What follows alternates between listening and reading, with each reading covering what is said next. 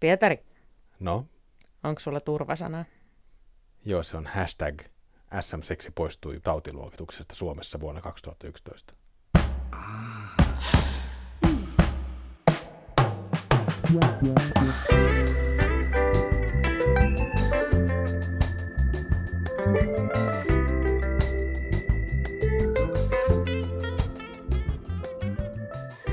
Nainen on kuvassa alasti, lukuun ottamatta kangasta, joka just ja just peittää intiimialueet.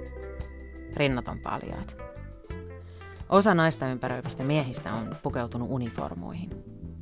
Lähimpänä olevat kaksi miestä pitelee käsissään suuria pihtejä. Pihdit puristuu naisen nänneihin. Naisen ilmeessä sekoittuu tuska, mutta myös jonkinlainen nautinto. Kuva ei löydy internetin aikuisviidesivuilta, vaan se roikkuu Palazzo Pittin seinällä Firenzessä. Maalaus esittää marttyyri Agatan kärsimyksiä, ja sen on maalannut Sebastiano del Biombo vuonna 1520. Eurooppalaisessa taidehistoriassa kipu ja hurmio on erottamaton parivaljakko. Joskus kipu yhdistyy uskonnolliseen hurmioon, toisinaan sodahurmioon ja joskus taas seksuaaliseen hurmioon. Ja usein näitä hurmioita on mahdotonta erottaa toisistaan. Hyvä esimerkki on naismarttyyriä esittävät maalaukset. Nänni puristimet pyhän Agatan rinnoissa tai Lelio Orsin maalauksessa esiintyvä mielikuvituksellinen koje, johon pyhä Katariina on sidottu. Ne on tarkoitettu herättämään katsojassa kauhua, mutta myös erottisia mielikuvia. Näitä mielikuvia vahvistaa naismarttyyrien ilmeet ja asennot, jotka kertoo hurmioituneesta alistumisesta. Kaiken kärsimyksen jälkeen näitä naisia odottaa suurin täyttymys, Kristuksen kohtaaminen taivaassa. Renesanssimaalauksista tutut asetelmat toistuu maallistuneessa muodossaan tämän päivän sadomasokistisissa pornokuvissa ja videoissa.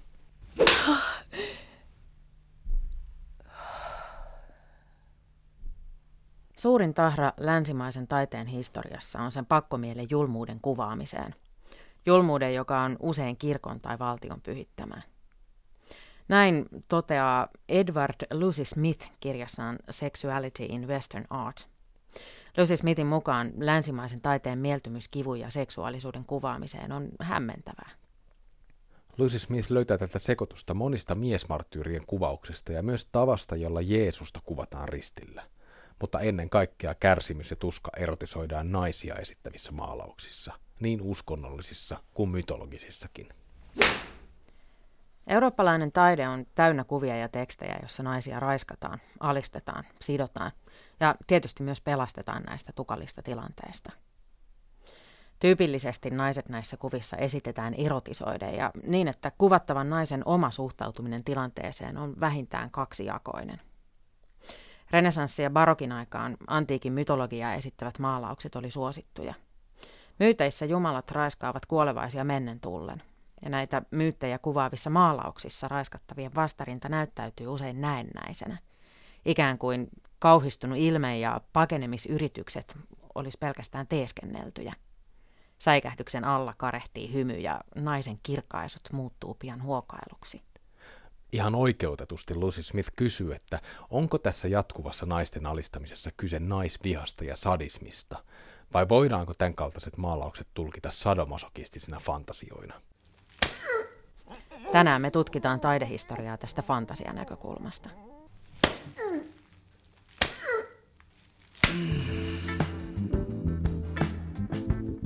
Nykykäsitys sadomasokismista tai BDSM-seksistä on se, että siihen osallistuvat henkilöt on mukana tasa-arvoisina kumppaneina ja yhteisestä sopimuksesta.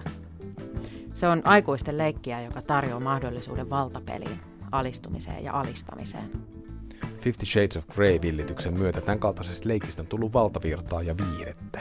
Sidonta- ja piiskausvälineet saa tilata supermarkettien nettisivuilta. Viihde on nykyään täynnä viittauksia SM-seksiin. Se on sinänsä mielenkiintoista, kun ottaa huomioon sen, että Suomessa sadomasokismi poistettiin tautiluokituksesta vasta vuonna 2011. Nimensä sadomasokismi sai 1800-luvun lopussa. Saksalainen psykoanalyytikko Richard von Kraft-Ebing käytti termejä sadismi ja masokismi kirjassaan Psykopatia sexualis. Vähän tämän jälkeen Sigmund Freud yhdisti ominaisuudet sadomasokismin käsitteeksi. Sadismin etymologia johtaa tunnetusti ranskalaisen kirjailija ja filosofiin Marquis de Sadeen.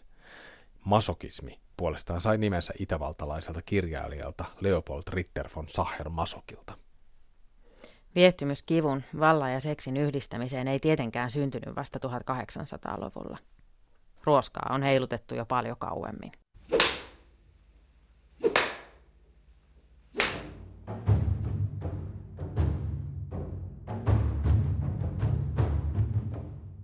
Inanna oli jumalatar muinaisessa Mesopotamiassa.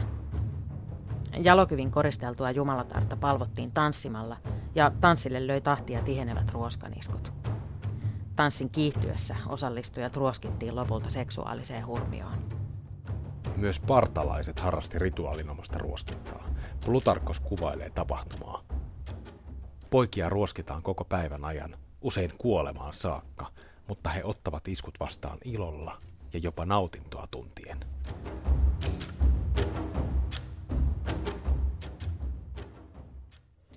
Näissä rituaaliruoskimisissa ei voi olla ihan varma, että onko kyseessä enemmän uskonnollinen vai seksuaalinen hurmos.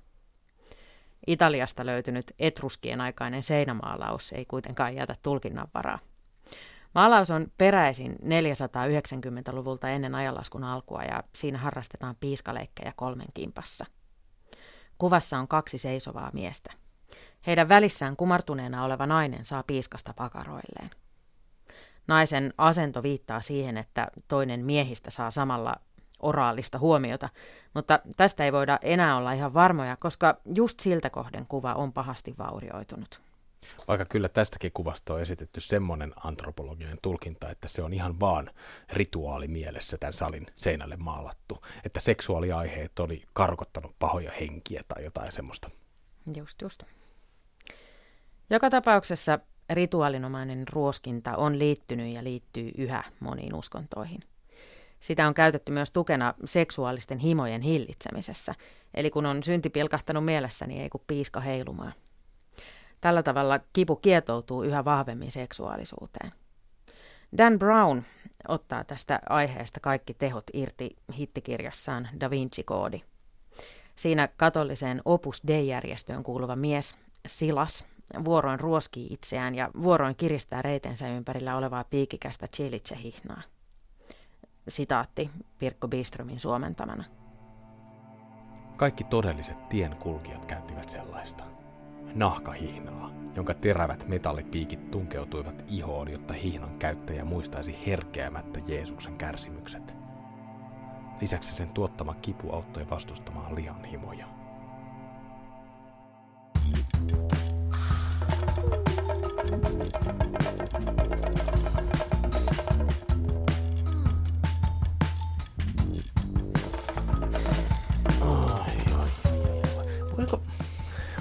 Tota SM-seksiä ajatella vieläkin jonkinlaisena niin kuin rituaalina? Hmm. No kai sitä voisi. Onhan siinä tosi paljon semmoisia rituaalipiirteitä, esineitä ja pukuja, toistuvia tapahtumia, asetelmia ja muita. niin, se on se, myös semmoinen niin kuin, se niin kuin hartaushetki arjen keskellä. semmoinen pieni irtoaminen niin kuin arjen tapahtumista. Niin, että siinä olisi jotenkin jotain semmoista ää, pyhyyden kokemusta mukana. Niin, niin, niin varmaan. Tai ainakin semmoista jotain maallista, niin kuin, maallista pyhyyttä. Mä ajattelin jotenkin semmoista hykkeilyä, semmoista tiedätkö, niin kuin vapaa-ajan palvontaa. Et, et, et, et mm. Entä jos tämä SM-seksi, sitominen ja piiskaaminen olisikin semmoinen niin hyggeily, ikään kuin pimeä puoli. se on niin semmoinen ihana oma hetki, joka vie ajatukset mm. pois töistä ja, ja arjesta ja semmoisesta. No, sitä kai se on.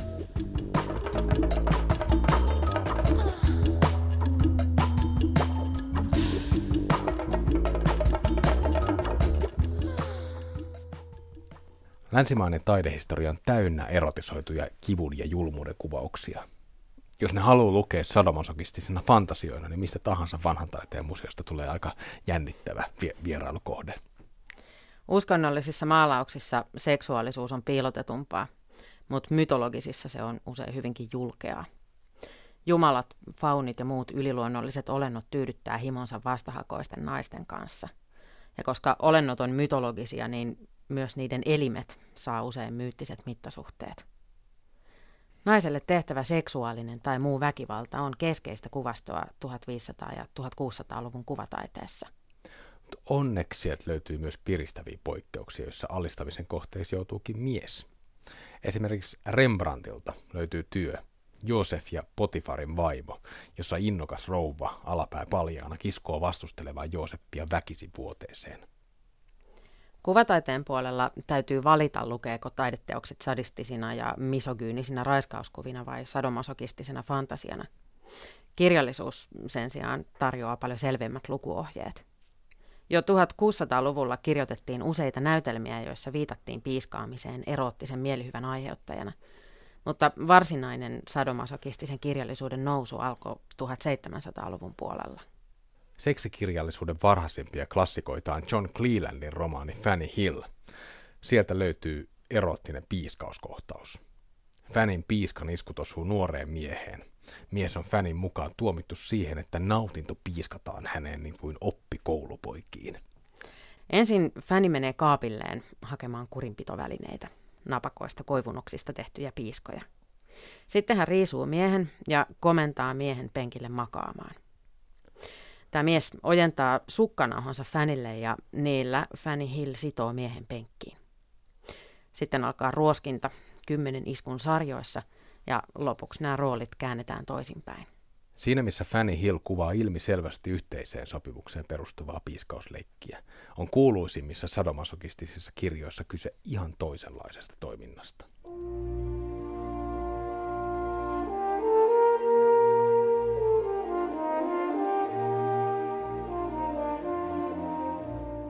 Ihastuttava olento, esimies sanoi, antaen sormiensa lipua lanteillani.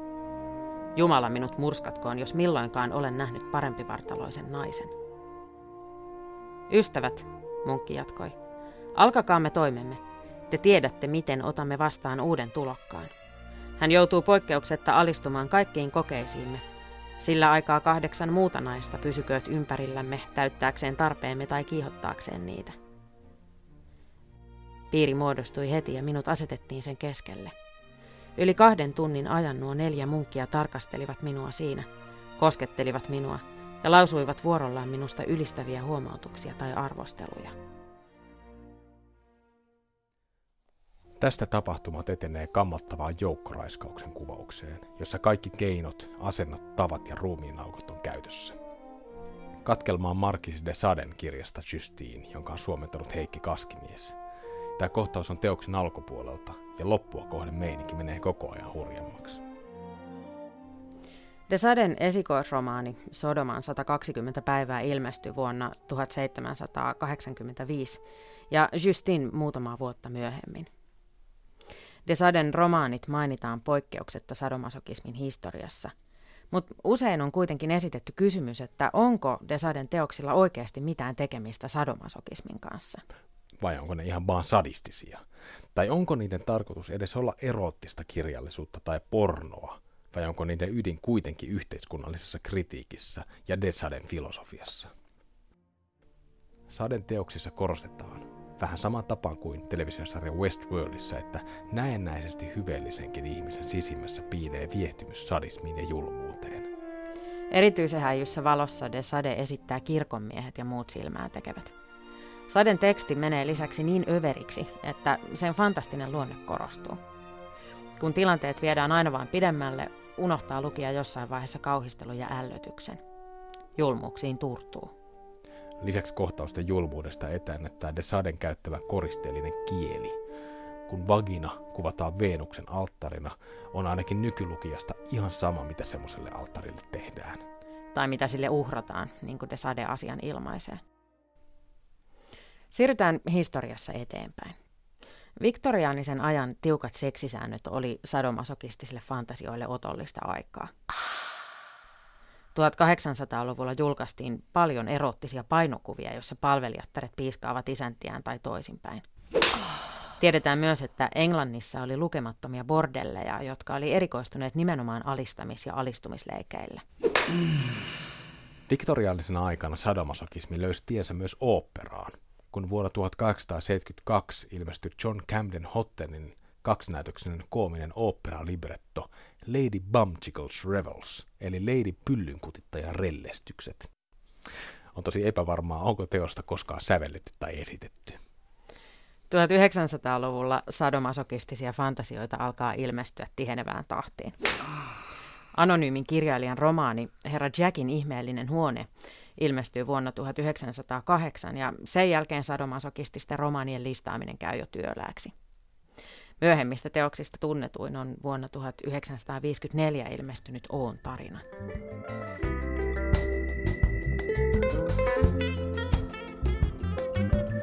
Sadomasokismi kukoisti maailmansotien välisen ajan Saksassa, ja toinen kukoistuskausi oli heti toisen maailmansodan jälkeen Yhdysvalloissa.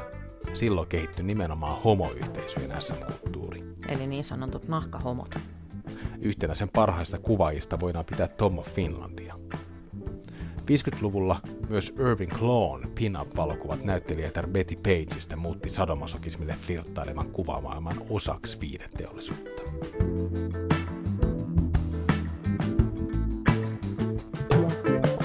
Just nyt populaarikulttuuri on ylikuormitettua SM-seksin kevytversioilla.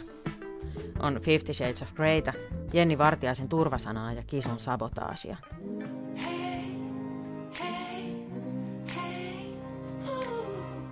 Jenni Vartiaisen turvasana biisi on hieno työkalu nykyaikaisen sadomasokistisen halun tutkimisessa.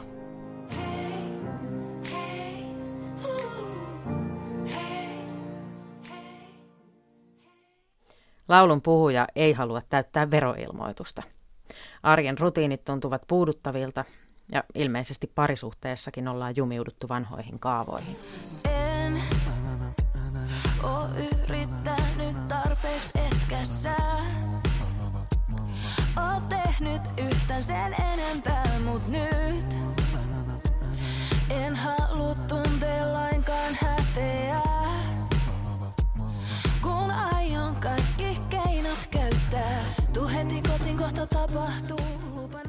Tämän tilanteen virkistämiseksi puhuja ehdottaa sadomasokistista seksiä. Jos kumppani tekee niin kuin laulaja käskee, veroilmoituksen täyttö unohtuu ja häpeily jää taakse. Ja vaikka köysi kiristää ja jälkiä jää, niin lopussa kiitos seisoo. Markiisi de Saden sadistiset fantasiat pyrki paljastamaan 1600-luvun valtaa pitävien tekopyhyyden ja uskonnollisen kurin todellisen luonteen. Jenni Vartiaisen kappaleen sadomasokismi pyrkii puolestaan korvaamaan arkisen verosuunnittelun ja oman elämään liittyvän kurin uudella erotisella sopimuksella. Siinä missä Markiisi de Sade paljastaa kokonaisen yhteiskunnallis-seksuaalisen järjestelmän kipukohden. Jenni Vartiainen paljastaa jonkin hyvin sisäisen, minuuteen liittyvän pistävän tunteen. Laulun puhuja pyytää kumppania tulemaan kotiin ja miettimään vielä turvasanan itselleen – vapauttava ja äärimmäinen seksi on todellisuudessa hyvin kontrolloitua. Sadomasokistisesta kuvastosta on tullut kodin piirissä tapahtuvaa siistiä toimintaa, jonka tarkoituskaan ei ole tuottaa seksuaalista vallankumousta. Jenni Vartiaisen tarjoamilla eväillä ei pureta yhteiskunnallisia normeja, mutta jos sen avulla virkistetään yhdenkin parisuhteen seksielämää, niin ehkä se riittää.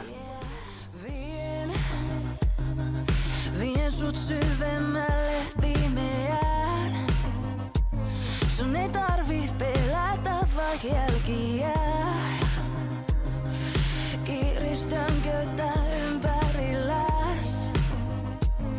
Lupa lopuksi vielä mua kiität. Tuu heti kotiin kohta tapahtuu. Lupan, että kaikki turha unohtuu. Teen niin kuin kesken Anna mun oppia. Ja.